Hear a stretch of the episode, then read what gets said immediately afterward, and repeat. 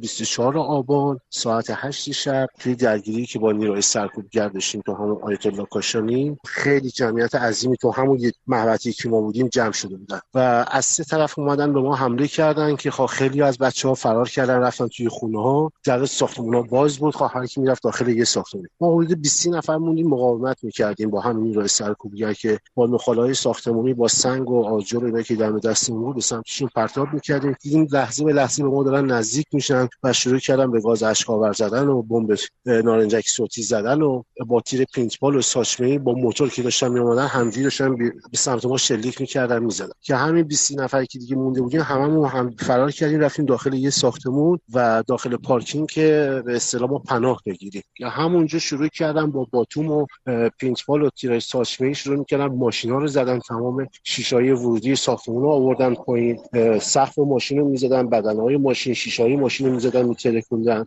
و من یه دختر خانومم پشت یه هایمای اس هفت سنگر گرفتیم که یکی از نیروهای سرکوبگر اومد این دختر خانومو ببره با الفاظای خیلی رکیک و زشت، پشت سر اومد پشت موهاشو گرفت ببره. من دیگه نتونستم اونجا فقط تماشاچی باشم و اومدم با این نیروی سرکوبگر درگیر شدم که خوشبختانه این دختر خانوم تونست از دستشون فرار کنه بره. یکی از این همکاراشون نیروهاشون اومد دست من از پشت گرفت و یکی دیگه هم از فاصله نزدیک فیس تو فیس که با من شد با تیر پینتبال زد توی چشم چپ من. لباس شخصی بودن نیروهای امنیتی یا گارد؟ نه، اینا موتور قرمز بودن که خب تاریک هم بود، شبم بود، تاریک هم بود. لباسشون نمیدونم یا قهوه‌ای بود یا مشکی بود. احتمال نود و نه و نیم درصد مال قرارگاه سارالله بودن. و بعد که زدن توی چشمتون چه اتفاقی افتاد؟ از داخل پارکینگ من آوردن بیرون، من کشوندن روی کف پارکینگ و من آوردن بیرون، دوباره همون بیرون شروع کردن به زدن و اهالی ساختمون روبرو هم که دیگه داشتن صحنه رو نگاه می‌کردن دیگه از پشت پنجره‌هاشون شروع کردن به فحاشی کردن به این نیروهای سرکوبگر که مثلا منو ولم کن و همونجا یک چندین چند تا هم گاز اشک‌آور زده بودن که مردم دیگه سراشون از داخل پنجره بکنن داخل که این نیروهاشون برگشت گفتش که بودن سوار ماشینش کنین ببرینش و من سرپا وایساده بودم که بیام با این بسته کمربندی دست منو ببندن. یه حسی یه نیرویی بهم گفتش که اینجا وای نستا. در حین همون شلوغی که اونجا شده خب بچه‌ای که توی پارکینگ گیر کرده بودن خب همه‌شون رو بازداشت کرده بودن و چشم راست منم تحت تاثیر چشم چپم قرار گرفت و من هیچ جا دیگه نمی‌دیدم. دو تا ساختمون رفتم جلوتر و همونجا خوردم زمین که خوشبختانه یه خانم و یه آقای جوونی بودن اونجا زیر بغل منو گرفتن، سری منو انداختن داخل ساختمون و درو بستن که همون وقت منو نجاتم دادن و تا ساعت یازده شب من تو اون ساختمون بودم که خانواده‌ام اومدن من از اونجا برداشتن بردن خونه.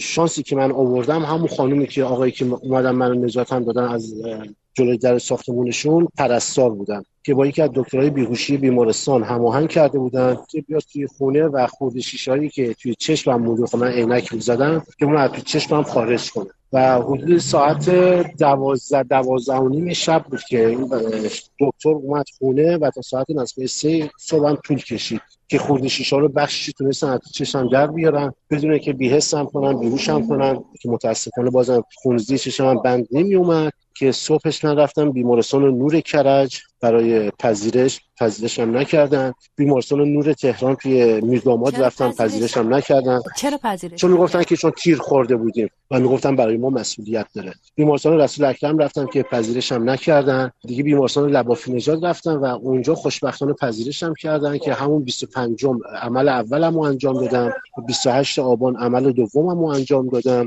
و هفدهم دی ما هم دوباره مجدد عمل کردم و چشممو تخلیه کردم. آقای همراهی، اون مأموری که به چشم شما شلیک کرد و مأموری که دستای شما رو نگه داشت تا اون شلیک بکنه، شما اونها رو دیدید، چهرهشون رو دیدید، درسته؟ چهرهشون رو اینا چون فقط از صورتشون با این نقابای کشی بسته بودن و فقط چشماشون و دهنشون مشخص بود. من فقط تنها صحنه‌ای که دیدم حالت لبخندی که به چهره اون مأموری بود که لباشو به حالت لبخند باز کرده بود و به چشم شلیک کرده بود. آخرین چیزی که من دیده بودم همین. اون موقع چی فکر کردی؟ میکردید؟ دست فکر می... فکر میکردید اون لحظه که اون دستتون رو گرفت داشت که بیان از اون من اسلحه رو که که به سمت صورتم گرفتم، ببخشید چون اسلحه رو به سمت صورتم گرفتم، من همونجا گفتم گفتم دیگه پرونده زندگی من تا همینجا بود و دیگه تموم شده. فکرش نمیکردم زنده بمونم. گفتم مستقیم داره میزنه توی پیشونی. چون دکترها بهم گفتن گفتن اگر یک میل پایینتر اگر میزد من زنده نمیموندم و همونجا کلا من تموم میکردم. فکر کنید آمدانه چشمتون رو هدف گرفته؟ صد درصد صد درصد چون فقط چشم من نبودش، صدها چشم رو از بین بردن. بنا به آماری که خودشون اعلام کردن چیزی حدود ششصد هفتصد تا چشم از بین رفته، پزشکان اعلام کردن و آمار خیلی بیشتر از اینا هستش، مخصوصا تو تاریخ بیست و چهارم، بیست و پنجم و بیست و ششم آبان. چون فقط من تو همون بیمارستان لبافی که بودم، تو همون اتاقی که من بستری بودم، اتاقمون چهار تخته بود، سه نفرمون فقط و فقط بر اثر اصابت ساچمه و پینتبال چشامون از دست داده بود. فقط تو همون اتاق تعداد زیاد بودن که چشم از دست رفت، فقط تو خود همون بیمارستان لبافی. بعد چه اتفاقی افتاد بعد از اینکه چشم شما تخلیه شد؟ من خود من رسانه‌ای کرده بودم وضعیت خودم و تهدیدها نسبت من خیلی زیاد شده بود. تماس می‌گرفتن، تهدیدم می‌کردن، حتی حدود دوازده روز جلوی خونه من ماشین لباس شخصی‌ها وای می‌ایستادن. توی اسفند ماه منو دوباره مجدد بازداشت کردن و با قید وثیقه من آزاد شدم. چون من بنا به اون پرونده‌ای که از قبل هم داشتم، اگر می‌موندم و به دادگاه می‌رفتم، حالا نمی‌دونم حالا چه حکمی واسه من صادر می‌کردن، مجبور شدم از ایران بیام. چون اگر وای می‌ایستادم روز دادگاه می‌رفتم، یا حالا یا حکمی خیلی سنگین به من میدادن یا حکم اعدام میدادن و تو اون بازجویی‌ها به من میگفتن که تو به عنوان لیدر هستی و سردسته هستی یا تشویش از آن عمومی، و من اینا همه‌شون رو رد کردم. گفتم من از حق طبیعی خودم استفاده کردم.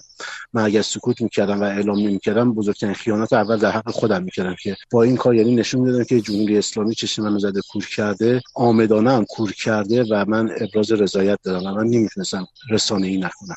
و خاطر همین شرایط من مجبور شدم از ایران خارج بشم. کجا رسانه‌ای کرده بودید؟ من اتفاقا توی رادیو فردا بعد از اینکه چشمم تخلیه شد، دوباره تو همین رادیو فردا شما عکس منو گذاشتن و کلا تو فضای مجازی کلا پخش شده بود. توی روند درمانیتون چطور آقای همراهی؟ آیا مشکلی پیش اومد؟ مشکلی براتون به وجود آوردن؟ خوشبختانه از این بابت نه، هیچ مشکلی برام پیش نیومد و متاسفانه عمل آخر من به من گفتن که خود همین دکتری که چشم منو تخلیه کرد گفتش که با یک هیدروکسی آپاتیت پیدا کنی و من با هزار زور زحمت هیدروکسی آپاتیت رو پیدا کردم که موقعی که چشم منو تخلیه میکنن داخل چشم من بذارن. و متاسفانه تازه من الان چهار روز متوجه شدم که این حرکت انجام ندادن روی چشم من، دزدیدن هیدروکسی آپاتیت منو و توی چشم من جا نذاشتن و من مجدد باید چشم خودم رو عمل کنم، تخلیه کنم و این هیدروکسی آپاتیت رو دوباره باید بذارم. چون